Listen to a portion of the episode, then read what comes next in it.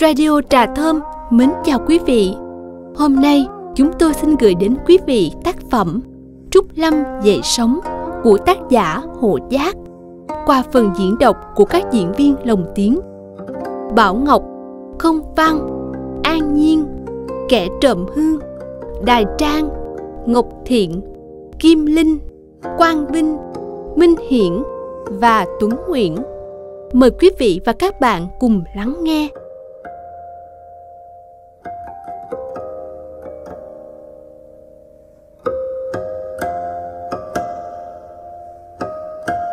Trúc Lâm dạy sống.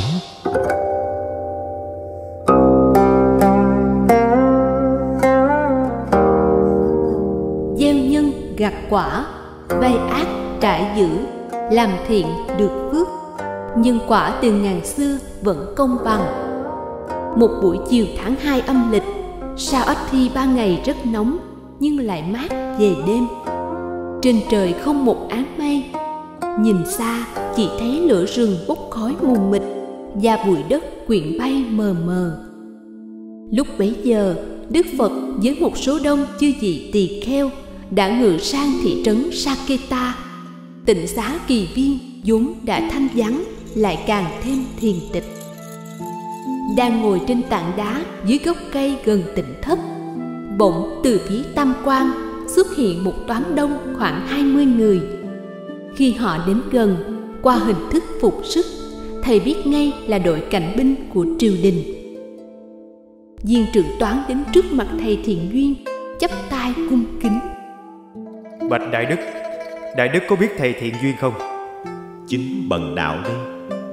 Bạch Đại Đức, xin Đại Đức thứ lỗi, nhưng vì nhiệm vụ bắt buộc, chúng tôi phải thi hành thượng lệnh đối với Đại Đức. Quý vị cứ tự nhiên. Bạch Đại Đức, nhân danh pháp luật, chúng tôi yêu cầu Đại Đức hoàn tục ngay bây giờ.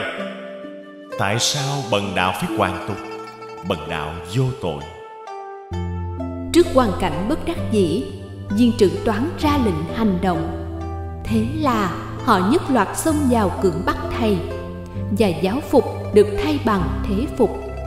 Nhìn y cà sa bị cuộn để một bên, thầy cảm thấy vô cùng quý tiếc.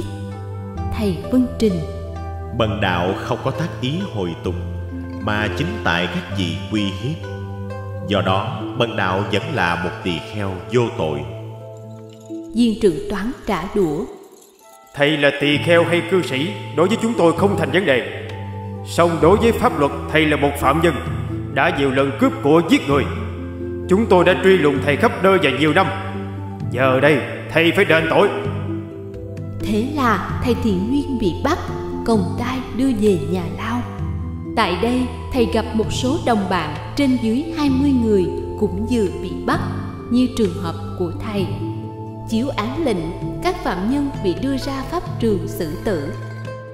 Pháp trường là một cánh đồng rộng, phạm nhân bị chôn tới cổ thiêu sống, sau đó bị cày làm phân cho nồi cỏ. Từ nhà lao đến pháp trường, các phạm nhân bị áp giải bằng lừa, nhiễu qua đường phố để quần chúng xem mặt. Ngồi trên lưng lừa, thầy Thiện Nguyên vô cùng xấu hổ. Hơi thở tuy còn, nhưng thầy cúi đầu bất động như vô hồn. Thầy hồi tưởng tất cả sự kiện đã xảy ra trong cuộc đời thầy. Cay đắng, cơ hàn, nhân tình, thế thái, vui buồn, dinh nhục, ghét thương, đời, đạo, vân vân. Thầy cảm thấy tinh thần an ổn phần nào khi nghĩ đến hình ảnh từ bi, thanh tịnh của Đức Phật. Thầy cố tập trung tư tưởng niệm đề mục, nhưng thầy bị thất niệm vì hình ảnh vô cùng kiều diễm khả ái của Ly Lan hiện lên ngự trị. Kỷ niệm ân tình, vui buồn, an nguy, sung sướng khi được ngồi bên nhau tâm sự buồn khổ, khi phải tạm biệt chia tay, nhớ nhung chờ đợi khi trễ giờ hẹn hò. Ôi đẹp làm sao, thú vị làm sao. Hỡi Ly Lan, hỡi người yêu, kiếp này tôi đành cô phụ ân tình, xin nguyện đáp trả kiếp lai sinh. Đang miên man theo dòng suy tư trần tục, thì đoàn lừa cũng vừa đi ngang biệt thự ông bá hộ Đa Phúc. một linh cảm khiến thầy ngẩng mặt ngó lên lầu tìm kiếm. Đoàn lừa lại tiếp tục nhiễu qua đường phố. Ngồi trên lưng lừa, bỗng thầy giật mình vì có tiếng gọi thật to: Thiện Duyên! Thiện Duyên! Ngoảnh đầu nhìn lại, tim thầy như muốn rớt ra, vì người vừa chạy theo sau vừa gọi tên thầy chính là Ly Lan. Đội quân hình sự, quần chúng và các trư tội hết thảy đều ngạc nhiên tột độ. Tất cả đồng loạt quay đầu nhìn Ly Lan. Khi chạy đến tương đối gần, nàng kêu tên Thiện Duyên thật to và té xuống bất tỉnh. Trước cử chỉ ân tình tuyệt vời của Ly Lan, thầy Thiện Duyên tan nát can trường. Thầy nhận thấy ngay rằng cái chết đối với thầy không khổ bằng cái cảnh Ly Lan nước mắt đầm đìa, tóc tai rũ rượi, y phục xốc xếch, đang nằm bất động dưới đất vì quá thương thầy. Thôi hết rồi, thầy đành cô phụ tình Ly Lan. Ngay lúc ấy, nàng được gia nhân khiêng vào nhà. Các tử tội được áp giải tới pháp trường và được quyền tự do ăn uống trước giờ hành quyết. Những thực phẩm trong bữa ăn cuối cùng thật là hấp dẫn. Đặc ân cho phép các tử tội được tự do ăn uống trước giờ hành quyết là thông lệ của pháp trường Ấn Độ. Mặc dù thức ăn béo bổ, đắt giá, nhưng thầy Thiện Duyên không hề đụng đến. Một mặt vì tâm trạng đau khổ cùng cực, mặt khác vì thầy khẳng niệm mình vẫn còn là vị tỳ kheo nghiêm túc. Sau phần thủ tục cần thiết, các tử tội bị buộc chặt, chôn đứng, lấp đất thật cứng, không cử động được. Tiếp theo là nhiên liệu dẫn hỏa và các loại củi nhỏ, to được chất lên đầu họ. Thầy Thiện Duyên nhắm mắt cầu nguyện. Tâm nguyện sau cùng là xin lửa cháy thật nhanh để thầy sớm được giải thoát cảnh trần gian khổ hải, để sớm được đoàn tụ mẹ hiền bên kia thế giới. Nhờ tự xác nhận tư cách tỳ kheo nguyên tín của mình, thầy nhất tâm thiền quán.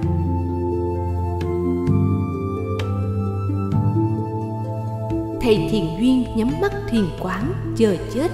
Tiếng lửa cháy rần rật, tiếng củi nổ trăng rắc, tiếng khóc la tuyệt vọng của tử tội, tiếng chân di chuyển của toán quân hình sự, tiếng lừa dậm chân từng hồi nghe lụp cụp.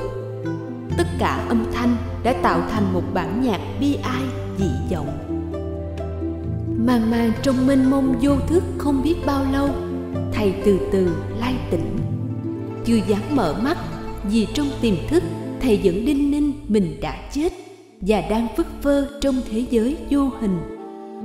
Một lúc khá lâu, tình trạng phơ phơ phưởng phưởng của tiềm thức bớt dần vì những tiếp xúc cụ thể của tỷ căn với hương trần, của thân căn với xúc trần. Chính mũi thầy ngửi được mùi thơm, một thứ mùi thơm nhẹ nhàng quyến rũ, mường tượng thầy có từng ngửi qua.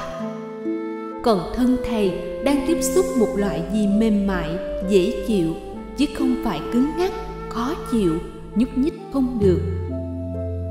Những sự tiếp xúc này cho thầy biết là thực chứ không phải mộng, cõi dương chứ không phải cõi âm. Để gia tăng mức độ hy vọng và để chứng minh sự thật, thầy tự bấm mạnh đầu ngón tay thì thấy đau. Thế là tuyệt vọng thành hy vọng thành hiện thực. Thầy muốn mở mắt, nhưng vừa lúc ấy một bàn tay mềm mại, ấm áp để lên trán thầy rồi bóp nhẹ đôi tay. Không dám chậm trễ, thầy mở mắt nhưng chỉ thấy ánh sáng chói lòa. Dần dần thầy mới nhìn thấy. Điều làm thầy vô cùng kinh ngạc là quang cảnh xung quanh. Một căn phòng lịch sự, khang trang và ngăn nắp. Nhờ ánh sáng mát dịu của những ngọn bạch lạp cắm trong bình pha lê chiếu tỏa khắp phòng, nên thầy quan sát rất dễ dàng. Nhìn qua những vật dụng trang trí, nhất là giường, mùng, nệm, gối, thầy biết ngay là quê phòng của giới thượng lưu quý tộc. Nhưng chủ nhân có bàn tay mềm mại vừa rờ trán thầy đã biến đâu mất. Nhìn qua cửa sổ, thấy cảnh vật ẩn hiện bên ngoài, thầy quyết đứng lên tìm hiểu. Nhưng vừa gượng đứng là thầy bị té xuống thảm. Thầy cảm thấy tứ chi nhức nhối, cơ hồ không chịu nổi. Trải qua thời gian khá lâu, thầy cố gượng lần thứ hai. Lần này cẩn thận hơn, kinh nghiệm hơn, nên thầy đã từ từ xê dịch đến được cửa sổ. Giờ thì không còn bị trở ngại bởi khoảng cách giữa thị giác và ngoại cảnh, nên thầy thấy được tất cả. Những ngôi nhà lớn nhỏ, cao thấp, xa gần, qua ánh sáng đèn đường, trong một chu vi tương đối rộng. Cùng lúc ấy, thính giác thầy nghe có tiếng đàn, giọng hát rất gần. Thầy lắng tai nghe thì giọng hát thật lạnh lót, trầm ấm, tiếng đàn thì dịu dặt, miên man, và lời hát thì trữ tình, diễm ảo. Đang cố tìm tòi trong ký ức những hình ảnh quen thuộc đã phai mờ theo năm tháng, thầy bỗng giật mình đánh thót vì có hai bàn tay mềm mại của ai đó đã đặt lên vai thầy. Bản năng tự vệ mất hiệu lực, thầy phải khó khăn lắm mới quay lưng được. Khi mặt đối mặt, thầy muốn reo lên thật to vì người đối diện là Ly Lan. Kinh ngạc rồi vui mừng, thầy gọi tên nàng. Ly Lan! Ly Lan! Dạ, em là Ly Lan đây. Vừa xác nhận, nàng vừa kéo tay thầy. Không kháng cự, nhưng thầy ôn tồn cảnh giác. Không nên đâu Ly Lan. Ly Lan chớ quên rằng huynh vẫn là một vị tỳ kheo. Em không tin anh là tỳ kheo. Giáo phục của anh đâu? Giáo cụ tùy thân của anh đâu? Vừa nói, nàng vừa cười dí dỏm. Thầy nghiêm nghị giải thích. Huynh bị đội binh hình sự cưỡng chế, thay bỏ giáo phục, chức huynh chưa có tác ý hoàn tùng, giới hạnh vẫn trong sạch, tư cách tỳ kheo của huynh vẫn còn nguyên vẹn. Đối với giáo luật, huynh vô tội. Em không tin. Vừa nói, nàng vừa kéo mạnh, khiến thầy té quỵ. Hối hận, nàng trịnh trọng đỡ và dìu thầy đến giường, trong khi tự mình ngồi xuống thảm gần chân thầy. Sau giây phút xúc động mạnh, nàng lấy lại bình tĩnh. Sư huynh tha tội cho muội, muội không bao giờ dám làm khổ sư huynh. Tất cả cử chỉ vừa rồi chỉ vì muội quá thương sư huynh. Giờ thì muội hoàn toàn tôn trọng tư cách tỳ kheo của huynh. Chắc sư huynh đau lắm hả? Để muội đi lấy thuốc thoa bớt cho sư huynh nha. Không cần thiết đâu muội. Giờ muội hãy vui lòng thuật cho huynh nghe mọi diễn tiến sự việc, nhất là sự thoát chết và sự có mặt của huynh trong căn phòng này. Ly Lan vẫn ngồi dưới khảm tường thuật. Thưa sư huynh, chiều hôm qua trong khi ngồi trên lầu hóng mát, muội bỗng nghe tiếng ồn ào bên dưới. Thoạt tiên muội tưởng đám cưới rước dâu nên cũng chạy ra bao lơn đứng nhìn. Vừa lúc ấy từ ống loa, thông tin viên báo cho biết đây là những tên cướp vô cùng nguy hiểm, đã nhiều lần xâm hại tài sản và sinh mạng của thường dân vô tội, sẽ bị xử tử ngày hôm nay. Vừa lúc ấy muội thấy rõ sư huynh ngước nhìn lên, đồng thời tên họ sư huynh cũng được nhắc đến qua ống loa. Sự thật phũ phàng khiến muội lặng người chết đứng. Tuy nhiên tình thương chân thành của sư muội đối với sư huynh như có một năng lực phi thường, thúc đẩy muội cắm đầu chạy theo sau gọi tên sư huynh. Lúc sư huynh quay lại thì muội kiệt sức té quỵ. Khi được lay tỉnh, muội liền tường thuật cho mẹ nghe và van cầu mẹ tìm mọi cách cứu mạng sư huynh. Mẹ thương muội mà cũng thương sư huynh nữa, nên bèn lập tức đem một muôn đồng vàng chuộc mạng sư huynh. Nhưng người trưởng toán từ chối. Mẹ tăng số tiền gấp đôi thì ông ta mới chịu đó.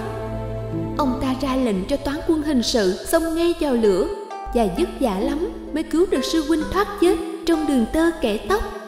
Sau đó sư huynh được đưa về đây tịnh dưỡng. Nghe Ly Lan thuật lại, thầy xúc động bùi ngùi và nghĩ thương thân bao nhiêu thì cảm khái tình nghĩa sâu nặng của Ly Lan bấy nhiêu. Đời thầy bất hạnh, trải qua nhiều cay đắng, nhục dinh.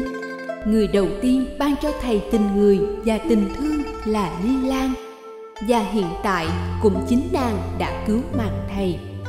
thầy nghẹn ngào bày tỏ: Ly Lan ơi, muội là tiên nữ giáng phàm để ban bố tình người tình thương và mạng sống cho huynh.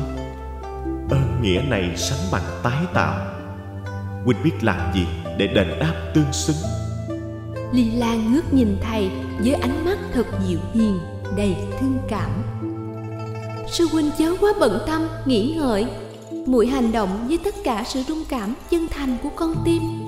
Vì sư huynh là lẽ sống, là linh hồn của muội. Do đó, sự an nguy của sư huynh cũng là sự an nguy của chính muội. Sư huynh vui là muội vui, còn sư huynh khổ là muội khổ nhiều hơn. Sư huynh hiểu lòng muội chưa? Huynh đã hiểu từ lâu. Từ ngày huynh còn là một đứa trẻ nghèo nàn khốn khổ, sống trong cái chòi cũ kỹ phía sau nhà này. Sư huynh nói là hiểu lòng muội, nhưng chính câu nói khả ái này đã làm cho muội với nhiều lần khóc muốn hết nước mắt. Câu nói hữu tình bao nhiêu thì hành động của sư huynh tàn nhẫn bấy nhiêu. Vậy huynh phải hành động thế nào để cho hợp tình hợp lý? Muội hãy nói cho huynh rõ, vì mạng sống thật sự của huynh đã chết nơi pháp trường rồi, còn mạng sống hiện tại này là do muội tái tạo. Muội được trọn quyền quyết định. Sư huynh đừng nói quá đáng. Hiện tại sư huynh vẫn là người có quyền tuyệt đối trong mọi tình huống. Sư huynh là thiên thần, muội chỉ là con vật nhỏ bé lạc loài trên trái đất, và hàng đêm luôn cầu nguyện thiên thần ban trải chút tình thương. Muội ơi, muội đã ban cho huynh danh dự và quyền hạn quá lớn khi so sánh huynh với thiên thần, trong khi thực tế huynh chỉ là hạt sỏi, mà ân tình đạo nghĩa của muội là núi Tu Di. Quá xúc động trước câu nói chân thành, Ly Lan ôm chầm đôi chân thầy, im lặng như biết ơn, sung sướng và mãn nguyện. Trước tình huống ấy, thầy cảm thấy bất ổn, cố gắng phấn đấu, chánh niệm. Thầy bình tĩnh, nhỏ nhẹ: Ly Lan, muội đừng quên huynh là một vị tỳ kheo. Huynh quyến thương muội hơn cả mạng sống của huynh. Ân tình này huynh nguyện khắc cốt ghi tâm. Muội hãy ngồi xa một chút, đừng để huynh yếu lòng sa ngã. Lời cảnh giác của thầy có hiệu quả. Ly Lan đứng lên, từ từ đi về phía cửa sổ, tựa lưng đối diện, ánh mắt nhìn xuống mơ màng. Sau lưng nàng là màn nhung trường dạ, trước mặt nàng là ánh sáng mát dịu huyền ảo của những ngọn bạch lạp trong các bình pha lê, tô điểm cho Ly Lan một nét đẹp điêu trai diễm ảo như chị Hằng vừa ra khỏi Thiềm Cung. Trước sắc đẹp mê hồn ấy, thầy đã thực sự ngắm nhìn, thưởng thức, quên cả đau nhức. Ngay lúc ấy, Ly Lan bước đến trước mặt thầy, nét mặt u hoài, nàng chắp tay, giọng nói buồn tẻ: Sư huynh đang ngồi trước mặt muội, mà muội có cảm tưởng xa vời, ngăn cách như hai thái cực. Muội vô cùng khổ sở, nhưng muội quyết tâm chờ đợi. Giờ thì chắc sư huynh vẫn còn mệt mỏi, cần tịnh dưỡng. Muội xin tạm biệt. Ngày mai muội sẽ đến thăm sư huynh. Chúc sư huynh ngủ ngon.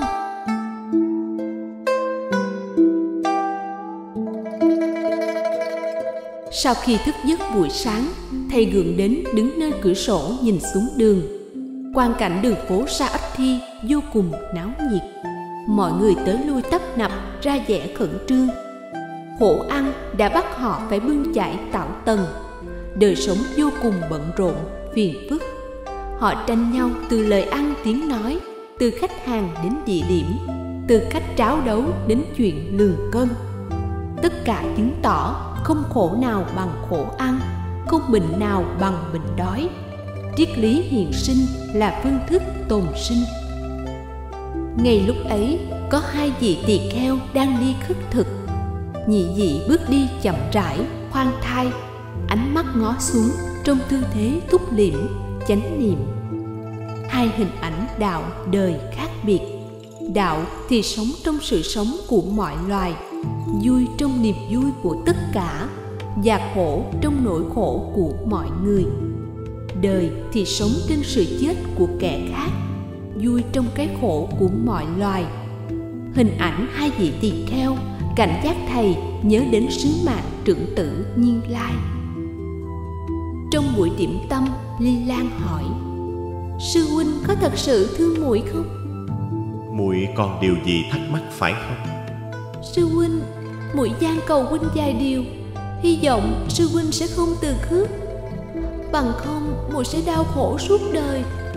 Nói đi muội, huynh hứa sẵn sàng chiều ý nếu sự việc không vượt quá khả năng của huynh. Thưa sư huynh, muội ước mong được sư huynh đói thương che chở.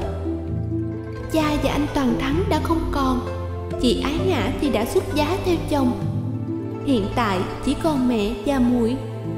Thân phận nữ nhi không làm sao quán xuyến và điều hành một cơ sở quy mô, một sản nghiệp đồ sộ nếu không có sư huynh giám hộ. Muội là dây đằng nhỏ bé, mà sư huynh lại là đại thọ bách tùng.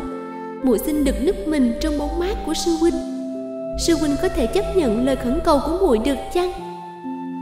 Ân tình, nghĩa cử, ánh mắt, lời nói của Ly Lan là cả một nghệ thuật dung hợp tuyệt vời. Như bầu trời thu có ánh trăng dằn dặt, như lò sưởi ấm giữa đêm đông, một vườn hoa trăm hương ngàn sắc. Sự kiện lại được diễn ra trong một khung cảnh vô cùng quyến rũ. Một căn phòng sang trọng, thơm ấm, một mâm điểm tâm nhiều thức ăn bổ béo, một thiếu nữ tuyệt đẹp sẵn sàng hiến dâng. Khung cảnh này là đồng lõa với tội lỗi. Thầy phải phấn đấu quyết liệt để tự giải phóng. Nhờ cảnh giác cao độ, chánh niệm kịp thời nên thầy bình tĩnh trả lời: Ly Lan, vấn đề này vô cùng trọng đại. Huynh muốn được có thời gian cân nhắc trước khi trả lời dứt khoát. Chừng bao lâu? Tối đa 3 ngày. Mong sư huynh đừng để muội phải tuyệt vọng. Tối hôm ấy, thầy từ giả Ly Lan trở về Kỳ Viên tịnh xá. Đi ngang hương thất Đức Phật, thầy chắp tay lên đầu, giọng bái vô cùng cung kính. Vì lúc ấy Đức Phật vẫn còn ở thị trấn Saketa. Về đến tư thất, thầy thấy có 3 vị tỳ kheo đang ngồi luận đạo. Nhìn kỹ thì ra trong số đó có cả thầy Tế Độ. Quá vui mừng, quá xúc động, thầy quỳ mọp dưới chân thầy Tế Độ thật lâu, không nói một lời.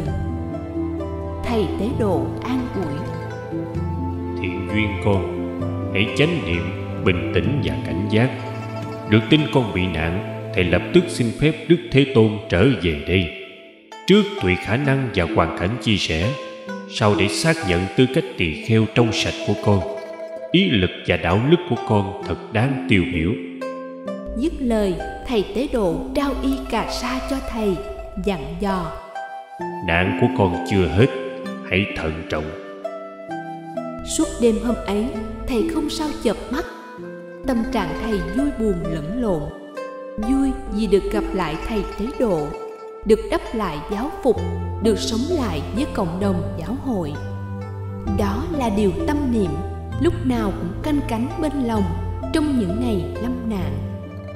Buồn vì thương nhớ Ly Lan, nhất là những câu nói thủy chung tình nghĩa mà lần đầu tiên thầy được nghe trong cuộc đời bất hạnh.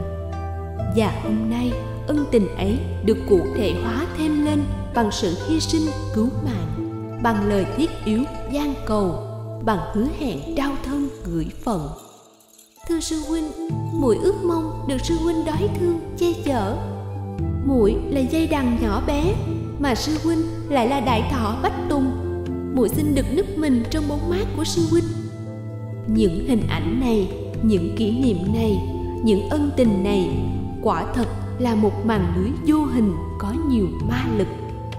Thầy khó bề dùng dậy thoát thân, mặc dù thầy cũng thuộc loại cá kình nhiều nội lực. Trong trận tuyến nội tâm này, có lúc thầy cũng bị chiến thuật tốc chiến tốc thắng của ác ma đẩy lui, sắp bị loại. Nhưng với tinh thần quyết tử, thầy áp dụng chiến thuật trường kỳ kháng chiến, đánh trả một cách bình tĩnh, anh dũng. Nhờ đó, thầy đã tái lập được thế quân bình và đang tiến công nắm thế chủ động. Trong các chiến thuật ác ma dũng uy hiếp đạo quân xung kích giới, định lực của thầy Thiện Duyên là chiến thuật tình cảm, một chiến thuật tuy không ồ ạt nhưng vô cùng nguy hiểm. Phàm nhân nào lại chẳng tham tiền, thích sắc. Tiền tài, sắc đẹp là những bẫy mồi đắc ý nhất của ác ma. Ở gần hay ở xa, chúng vùng qua hay nơi ẩn dật, nếu không quyết tự nhẫn nại thì cũng sẽ bị cái hấp dẫn của bẫy mồi làm cho tham đắm. Khi đã tham đắm thì tất bị ác ma sai sử. Để loại trừ đạo quân ý lực tương đối thiện chiến của thầy Thiện Duyên, ác ma phải áp dụng chiến thuật lưỡng đầu tiến kích, tức sắc đẹp và tiền tài mà Ly Lan là tiêu biểu. Chiến trường kéo dài 3 ngày bất phân thắng bại. Khi bị ma lực thắng thế, lúc thì ý lực chủ động. Thời hạn quyết thắng bằng vũ khí đã hết. Theo lời giao kết thì hai bên phải gặp nhau hòa nghị. Lẽ dĩ nhiên tại nghị trường ai cũng muốn nắm ưu thế. Thầy Thiện Duyên chưa tìm được một nghị thuật nào khả dĩ giúp thầy an tâm. Thầy đành chọn giải pháp ngộ biến sẽ tùng quyền. Trong buổi ngọ trai ngày thứ 3, với nét đẹp trang đài duyên dáng, với giọng nói ngọt ngào truyền cảm, với hy vọng của lòng xuân rào rạc, Ly Lan mở lời: "Sư huynh có thể cho muội biết ý định dứt khoát được chứ?" "Thú thật với muội là huynh vẫn còn mơ hồ chưa dứt khoát." "Biết mà, muội biết thế nào sư huynh cũng sẽ trả lời như vậy. Đã biết là phải nghe những lời cay đắng phũ phàng ấy, nhưng không hiểu sao muội vẫn cứ muốn nghe. Quả sư huynh là thiên thần, còn muội là loại trùng dế." Vừa nói nàng vừa nức nở nghẹn ngào: "Muội ơi, tim huynh muốn nát ra từng mảnh vụn vì yêu thương và cảm động. Lá cà sa chứng cho lời nói và tấm lòng của huynh. Tuy nhiên muội hãy bình tĩnh nghe huynh phân tỏ những sự kiện liên quan tình lý một cách khách quan cảnh giác. Như muội biết, gia đình muội là đại trưởng giả, đại phú quý, thuộc giai cấp Bà La Môn, được sanh ra từ miệng của Đức Trời Phạm Thiên. Trong khi huynh khốn khổ bất hạnh giai cấp Thủ Đà La, từng là một tên thảo khấu tử tội, dân thành phố đều biết rõ tên họ mặt mày. Đời sống hai người cách biệt như hai thái cực, do đó hôn lễ làm sao cử hành, đời sống lứa đôi làm sao hạnh phúc. Ấy là chưa nói tới quần chúng sẽ khinh thường, phỉ nhổ, và cũng rất có thể họ kết tội gia đình của muội phá hoại truyền thống giai cấp vốn đã có từ ngàn xưa của dân tộc. Tình cảm cá nhân và quan hệ gia đình có thể khắc phục, nhưng mà dư luận quần chúng và tư tưởng hệ thì không thể đối phó. Lý tưởng thì đẹp nhưng thực tế thì trái ngược. Chúng ta sống với cả hai, trong khi dư luận quần chúng chỉ biết có thực tế." "Thưa sư huynh, những vấn đề liên quan tình lý sư huynh nêu lên, muội đã cân nhắc và nhận thấy tất cả chỉ là sự kiện khách quan. Dư luận có quyền hoan hô, đả đảo, vạch lá tìm sâu, vạch lông tìm vết, nhưng chắc chắn họ sẽ không giúp ta giải quyết được gì. Nghèo thì bị khinh, giàu thì bị ghét, có quyền hành thì bị lợi dụng, thế cô thì bị chà đạp. Muội nhất quyết không khuất phục nghịch cảnh và dư luận đâu. Muội sanh ra và chết đi một mình. Giữa cái khởi thủy và cái chung cuộc ấy, muội muốn được tự do dù chỉ một ngày mà thôi.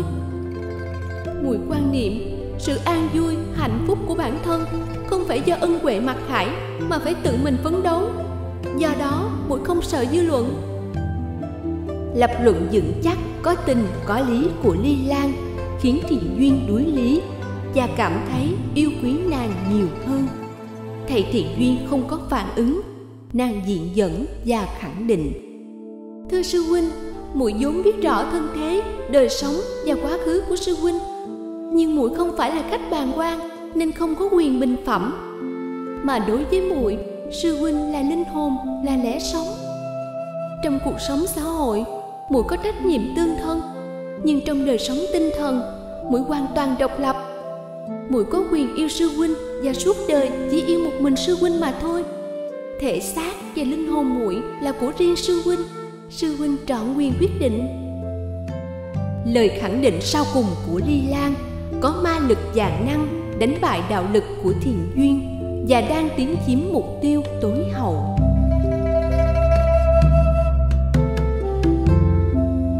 là người chiến bại, thầy bị tư tưởng và lập luận của Ly Lan chi phối.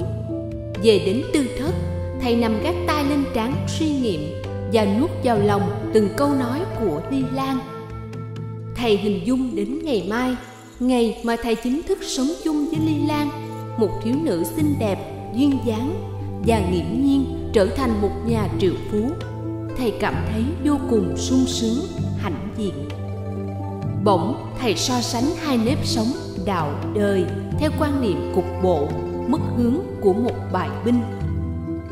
Nếp sống hiện tại quả thật khô cằn, khắc khổ, không hưởng được nhiều điều kiện tiện nghi và sung sướng. Sắc đẹp, tiếng hay, mùi thơm, vị ngon, xúc lạc đều bị cấm kỵ. Vấn đề ẩm thực, ngủ nghỉ bị hạn chế tối đa. Điều kiện giải trí hoàn toàn không có. Sống độc thân, chết âm thầm. Tất cả là hình ảnh bi quan, tiêu cực. Còn nếp sống thế tục thì ngược lại. Vợ đẹp, con ngoan, ăn ngon, mặc đẹp, có quyền hưởng thụ tất cả khoái lạc, tiện nghi tùy sở thích, nhất là năm thứ dục, trưởng, dưỡng. Không có sắc, thinh, hương, vị, xúc nào hấp dẫn, quyến rũ như cuộc phái nữ. Cũng như đối với thầy thì không có thiếu nữ nào đẹp bằng Ly Lan. Thầy tự thấy đời mình vô cùng diễm phúc, một tương lai sáng lạng, một sự nghiệp huy hoàng, một thắng lợi bất chiến tự nhiên thành. Thầy cũng tự biện hộ: mình còn trẻ, hãy hưởng thụ cho rồi. Tuổi xuân đã qua, không bao giờ quay trở lại. Và nếu cần, mình cũng có thể xuất gia khi tuổi đã già. Chiều hôm ấy, sau khi quyết định sống chung với Ly Lan, thầy tắm rửa, đắp y tăng và lê, đến tư thất thầy tế độ đảnh lễ, xin phép hoàn tục. Thầy tế độ không quở trách, không ngăn cấm, cũng không chấp thuận. Ngồi im lặng tương đối lâu, thầy tế độ từ tốn: con hãy đi theo thầy, có chút việc cần. Vấn đề con xin hoàn tục, chúng ta sẽ nói sau. Mặc dù không biết đi đâu và công việc thế nào, nhưng thầy Thiện Duyên cung kính phụng mạng. Ra khỏi kỳ biên tịnh xá là ruộng lúa, khỏi ruộng lúa là nông thôn nghèo. Vừa đi ngang một mái nhà tranh vách đất, thầy trò được mục kích ngay cảnh chồng đánh vợ vô cùng tàn nhẫn.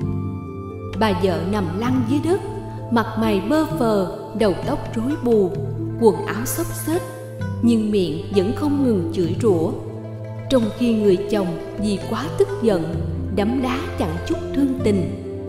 Sự kiện này khiến thầy Thiện Duyên vô cùng bất nhẫn và tự dặn lòng sẽ không bao giờ có cử chỉ dụ phu đối với Ly Lan, dù có tức giận đến bầm gan tím ruột.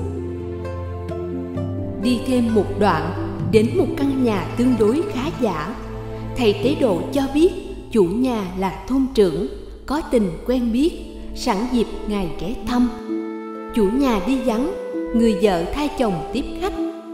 Trong câu chuyện, bà kể huyên thuyên đủ thứ, gần như miệng không liền da non. Từ chuyện ghen tuông bực tức, chuyện con cái ngỗ nghịch khó dạy, chuyện thiếu tiền quỵt nợ, chuyện bà con nhà chồng ỷ quyền lên mặt, chuyện rẫy ruộng đặng thất, chuyện xã giao người lớn kẻ nhỏ, đến chuyện thôn, chuyện nước. Thầy Thiện Duyên ngồi nghe bắt mệt. Thầy cảm tưởng như bà chủ nhà bị hàng trăm sợi dây xiềng kìm tỏa. Thầy cũng tự thấy đời sống thế tục vô cùng phiền phức, bận rộn, khó bảo toàn được hạnh phúc. Thầy trò tiếp tục hành trình. Đang đi ngang một ngôi nhà, bỗng có tiếng khóc thét vô cùng bi thống của một thiếu phụ. Hỏi ra mới biết chồng bà vừa bị rắn độc mổ chết, trong khi đang đốn củi kiếm tiền nuôi gia đình. Nghe chuyện này, thầy Thiện Duyên càng thêm bất nhẫn. Thầy im lặng suy tư, bước theo sau thầy tế độ. Dường như đọc được tâm trạng, thầy tế độ nghiêm từ giải thích: này con, đời sống thế tục vui ít khổ nhiều, thương yêu là nhân, khổ sở là quả. Khi mới yêu thì người ta gìn giữ oai nghi, cẩn trọng ngôn ngữ, tìm cách làm đẹp lòng nhau. nhưng khi đã sống chung thì đâm ra xem thường, nhàm chán. Lúc bấy giờ oai nghi không cần gìn giữ, ngôn ngữ không cần cẩn trọng, bạ ăn bạ nói, chửi mắng thô tục, đánh đập vũ phu như cảnh chồng đánh vợ mà con vừa chứng kiến. Các thứ dục lạc trần tục ví như mật ong trên lưỡi dao béo, mà người đắm tham dục lạc như trẻ thơ liếm mật. Thiện duyên con, mạng sống là điều kiện trao đổi. Muốn sống và sống ấm no phải đánh đổi bằng mồ hôi, nước mắt, máu, tim và trí óc. Người giàu thì khỏe thân nhưng khổ tâm, người nghèo thì thân tâm đều khổ. Lắm khi phải gội nắng dầm mưa, giải dầu sương gió, đem sức cần lao đầu tư cho mạng sống, mà còn phải ăn cơm chan nước mắt. Đó là chưa kể vợ đau, con ốm, thiếu trước hụt sau, nợ nần tứ phía, dòng họ lánh xa, xóm làng khinh bạc. Trong khi bản thân đã già nua, suy nhược, nằm đau chờ chết thì quả là một bi hài kịch. Này con, cái khổ gia đình thật không sao kể xiết mà bà thôn trưởng vừa đại khái trình bày. Nhưng nào đã hết, vì hiện hữu là nhân, đau khổ là duyên, sinh ly tử biệt là quả. Ly biệt người dưng không cảm thấy khổ, ly biệt người thân thì khổ, ly biệt người thương khổ nhiều, ly biệt người yêu vô vàn đau khổ. Do đó Đức Từ Phụ dạy, thương yêu sanh ra lo sợ và đau khổ, không thương yêu thì không lo sợ, không đau khổ. Thầy tế độ vừa đi vừa giảng đạo cho Thiện Duyên nghe, và Thiện Duyên cúi đầu kính thọ. Mãi đến khi thầy tế độ dừng lại tại một địa điểm trống giữa rừng, lúc bấy giờ thầy Thiện Duyên mới chú ý quan sát. Vừa đưa mắt nhìn tổng quát cảnh vật chung quanh, thầy giật mình đánh thót, vì địa điểm thầy đang đứng là rừng ma. Nhìn chi tiết, thầy càng ớn lạnh xương sống. Trước mặt thầy là một thây ma sình trương, toàn thân đen sạm lại, có nơi da thịt đã nứt nẻ. Hai con người lòi ra như hai con mắt tôm, cái lưỡi tròn do đỏ lưỡng, trám đầy lỗ miệng như khu chén. Cái mũi xẹp xuống phẳng lì với mặt, chỉ còn hai lỗ nhỏ, chốc chốc xịt nước vàng, hôi thối không chịu nổi. Đi thêm một chút nữa, thầy Thiện Duyên thấy một thây ma khác nằm úp mặt, toàn thân lầy thối, có dấu thú rừng gặm cắn, gừng trắng bị kéo lôi ra từng đoạn, đoàn giòi lớn nhỏ tranh nhau đục khoét, khiến cho có nơi chỉ còn xương gân dính thịt và nước vàng nhầy nhụa. Tiếng nói trong ấm nghiêm từ của thầy tế độ cất lên, phá tan bầu không khí hôi thối ngột ngạt đầy ma quái. Thiện Duyên con, đây là màn bi kịch cuối cùng của kiếp người. Hãy nhìn kỹ xem bộ phận nào quyến rũ, hấp dẫn, đáng ôm ấp, nâng niu. Tai, mũi, miệng, tứ chi, toàn thân, hay là đống thịt thúi, cửu khiếu chỉ còn bộ xương có giòi, thịt da nhầy nhụa. Trong khi thầy tế độ giảng đạo, từng đàn ruồi xanh bay liền kêu do, hòa với âm thanh kỳ quặc của đàn giòi, đàn kiến, đàn mối, đàn trùng và các loại sâu bọ, tạo nên một bản nhạc rừng ma quái đản. Buổi chiều khi về đến tư thất, mặc dù thầy đã tắm rửa, giặt giũ, thay y, song thầy vẫn cảm nghe hôi thối, khó chịu. Thầy uống nước rất ít, vì mỗi lần uống nước là thầy nhớ đến nước vàng trong xác thây ma. Đêm ấy thầy cũng không ngủ được, vì mỗi khi nhắm mắt là tử thi hiện ra trước mắt. Sáng hôm sau, trong khi đi khất thực, thầy thấy mọi người như thây ma không hơn không kém. Thầy thọ thực rất ít, vì nhìn vào thực phẩm thầy thấy không khác thịt thây ma, càng nhìn càng lợm. Thế là ác ma và ma quân chẳng những không tiến chiếm được cơ quan đầu não, tức đạo lực của thầy, mà còn bị đạo binh giới định của thầy đánh trả và đẩy lui về bên kia chiến tuyến. Hình ảnh kiều diễm của Ly Lan tan biến, chỉ còn hình ảnh của thây ma hiện ra trong ký ức.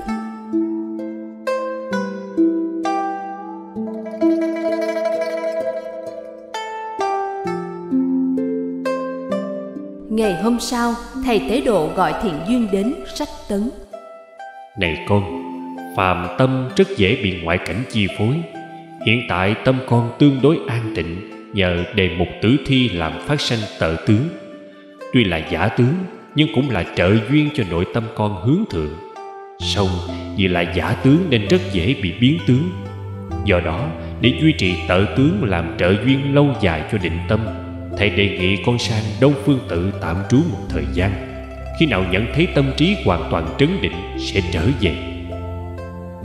Đông Phương Tự do đại tín nữ Visakha cúng dường Đức Phật, nằm về hướng đông Kỳ Viên Tịnh Xá, gần bờ sông Ajirapati. Sang ở đây, thầy được tăng phân phối cho một tịnh thất tương đối khang trang. Trước thất có cây sa la, tàn lá xum xuê, đọt non xanh biếc, bông nở từng chùm đeo dính thân, cành, buông tỏa hương thơm thoang thoảng.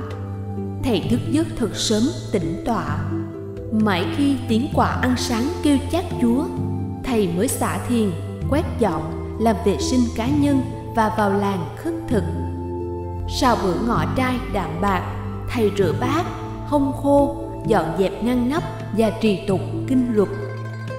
Xế trưa, thầy rời tịnh thất xuống ngồi dưới gốc sa la nghiệm tri lý đạo. Đôi khi nhìn những lượng sóng nhỏ đập vào bờ rồi tan biến, thầy quán chiếu định lý vô thường của tự tâm và vạn hữu. Hoàng hôn xuống, thầy công tác vệ sinh công cộng, tắm rửa, tập trung giảng đường nghe pháp, luận đạo và trở về tịnh thất. Canh 1 tĩnh tọa, canh 2 chỉ tịnh, canh 3 tiếp tục ngồi thiền. Sau hết là hồi hướng công đức đến cửu quyền thất tổ, cha mẹ bảy đời nhiều kiếp và tất cả chúng sanh đã quá giảng, được siêu sanh lạc cảnh. Cầu nguyện hiện tiền phụ mẫu, thân bằng quyến thuộc, hữu tình chúng sanh, hằng được an khương trường thọ, phúc huệ trang nghiêm, Bồ Đề đắc cố. Nhờ hành đạo đúng phương pháp và liên tục hàng ngày, nên tâm thầy vô cùng an ổn, hướng thượng, hưởng được đời sống hiện tại lạc trú. Tuy nhiên, hình bóng tử thi trong rừng ma từ từ biến trạng và phai mờ theo năm tháng. Thời gian trôi chảy liên tục, mùa an cư kiết hạ đã đến. Những cơn mưa đầu mùa đã đổ xuống Đông Phương Tự. Rằm tháng 6 đến rằm tháng 9 là mùa kiết hạ, cũng là mùa mưa của Ấn Độ. Thỉnh thoảng có những trận mưa đêm kéo dài, nặng hột. Mây đen che kín lưng trời, chớp giăng sấm nổ, gầm thét từng hồi như hăm dọa loài người và loài vật trên trái đất. Có một đêm, cũng với hiện tượng này, thầy Thiện Duyên bỗng nghe lòng mình trống trải, cảm thấy cô đơn, dòng chánh niệm lạc hướng. Ngay lúc ấy, hình ảnh vô cùng kiều diễm của Ly Lan hiện lên. Thầy bất ổn, thầy lập tức quán tưởng tự thi, nhưng vô hiệu. Hình ảnh Ly Lan càng lớn, càng rõ, cơ hồn có thể ôm giữ được, trong khi hình ảnh tử thi càng nhỏ, càng mờ và cuối cùng biến mất. Tâm hồn thầy như áng mây chiều rời rạc, bị sức gió của Ly Lan xô đẩy về nơi vô định. Thầy cảm thấy nhớ nhung và yêu thương Ly Lan ngập lòng. Thầy cũng thầm ước phải chi Ly Lan biết và đến tìm thầy tại đây thì sung sướng biết mấy. Tâm trạng mâu thuẫn giữa chánh niệm và tà niệm cứ thế tranh nhau quyết liệt. Chánh niệm thắng thế thì tà niệm nhượng bộ và ngược lại. Tình trạng cứ mãi giằng co không ngã ngủ. Kinh nghiệm luân hồi cho chúng ta thấy Phật cao nhất xích, ma cao nhất trượng. Do đó muốn đánh bại ác ma thì phải tự chiến. Chính nhờ tinh thần quyết tử mà Đức Phật sau cuộc chiến trường kỳ 20 A Tăng Kỳ và 100.000 kiếp mới đánh bại được ác ma và ca khúc khải hoàn dưới cội cổ thụ Asatha tại Bồ Đề Đạo Tràng, Trung Ấn Độ, cách đây hơn 25 thế kỷ. Một cuộc chiến dai dẳng như vậy lẽ dĩ nhiên phải tiêu hao mọi năng lực, nhất là đạo lực. Nếu không có nguồn tiếp tế phong phú của Ba La Mật thì cánh quân đạo lực sẽ bị đạo quân ma lực đánh bại dễ dàng. Sở dĩ có tình trạng đạo lực bị kém thế ma lực, vì từ du thủy ma lực vẫn thủ giai chủ nhân, còn đạo lực là công nhân. Bình thường thì ma lực nắm thế chủ động, muốn lật ngược tình thế thì đạo lực phải có nguồn tài trợ phong phú, là kho tàng giới định. Còn lý tưởng cách mạng dung thông là tuệ giải thoát tri kiến. Thầy Thiện Duyên đang ở trong tình trạng có nguồn tài trợ phong phú, nhưng lý tưởng cách mạng chưa được dung thông. Chính cái nhược điểm này đã khiến thầy không nắm được thế tất thắng. Đang trên lộ trình chánh đạo để đạt mục đích giải thoát, thầy chẳng những thỉnh thoảng dừng nghỉ mà đôi khi còn trở lùi, thì làm sao đến đích sớm được. Tình trạng chậm trễ là sự kiện tất nhiên không thể tránh. Chiều hôm sau, một trận mưa to đổ xuống Đông Phương Tự. Mưa dứt, trăng lên, bầu trời trong sáng. Thầy Thiện Duyên ngồi dưới gốc sa la thưởng ngoạn cảnh đẹp. Thầy bỗng cảm thấy thương nhớ Ly Lan vô cùng. Thầy muốn tiếp tục ngồi thật lâu để hình dung những kỷ niệm đáng yêu, đáng quý của chuỗi ngày đầy thơ mộng. Nhưng hoàng hôn xuống quá nhanh, thầy đành phải trở lên tỉnh thất. Ngồi trên tỉnh thất mà dòng suy tư dẫn hướng về Ly Lan. Thầy cố gắng niệm đề mục tử thi để xua đuổi tà niệm đang ám ảnh. Kết quả tuy mong manh nhưng chứng tỏ có đề kháng. Trong lúc chánh niệm và tà niệm đang tranh thế chủ động thì bỗng có tiếng gọi: "Sư huynh! Sư huynh!" Nghe tiếng gọi, trống ngực thầy đập liên hồi. Thầy vô cùng kinh ngạc và nhận ra tiếng gọi của Ly Lan. Nhưng làm sao nàng lại đến được đây? Ai nói cho nàng biết? Và tại sao lại tìm đến trong đêm tối? Bao nhiêu ý nghĩ ngổn ngang khiến thầy mất bình tĩnh. Tuy nhiên thầy không thể không tiếp nàng. Vừa mở cửa và qua ánh trăng, thầy thấy Ly Lan đang ngồi dưới chân thang với cô gái giúp việc quen thuộc. Thầy mời hai người lên ngồi trước hàng ba và tự mình ngồi trên ngạch cửa cao hơn độ 3 tấc và khoảng cách độ 1,5 thước. Trong câu chuyện, nàng cho thầy biết là sau 3 ngày hẹn không thấy thầy đến nhà cho biết ý định dứt khoát. Nàng bèn đến chùa hỏi thăm, nhưng chư tăng cho biết là thầy đã đi rồi và không tiết lộ địa chỉ. Mãi sáng nay, cô gái giúp việc cho biết là đã gặp thầy và hướng dẫn nàng đến đây. Thầy Thiện Duyên an ủi: "Huynh thật không ngờ muội tới tìm thăm huynh trong hoàn cảnh vô cùng khó khăn và cực khổ như thế này. Huynh vui mừng và cảm động lắm. Tuy nhiên vì đêm tối, chúng ta không thể nói chuyện nhiều được. Vậy muội chịu khó tạm nghỉ ở nhà khách phía ngoài khuôn viên chùa, rồi mai chúng ta nói chuyện nhiều hơn." Ly Lan không vui, nhưng nhận thấy thầy Thiện Duyên có lý nên cũng phải đành. Đêm ấy hai người đều không ngủ được. Ly Lan thì nghĩ đến thân gái dặm trường vất vả mà nếp sống khuê môn gia giáo cũng như phong tục cổ truyền không cho phép. Nhưng tiếng nói của con tim có nhiều lý lẽ, mà lý lẽ nào cũng được cho là đúng. Rồi nàng nghĩ đến nghịch cảnh chứng duyên khiến thân gái chịu nhiều cay đắng. Đeo đuổi mối tình đầu, tin tưởng, chờ đợi, hy vọng hay tuyệt vọng. Xét tổng quát khách quan thì con người Thiện Duyên vô cùng khả ái, tình nghĩa thủy chung, ân quán dứt khoát, biết sống thích nghi, có chí tự lập và kiên cường bất khuất. Song xét về mặt cụ thể thì nàng định sẽ không nghĩ nhiều, nhưng dòng suy tư cứ tuôn chảy. Thầy Thiện Duyên cũng không khác Ly Lan.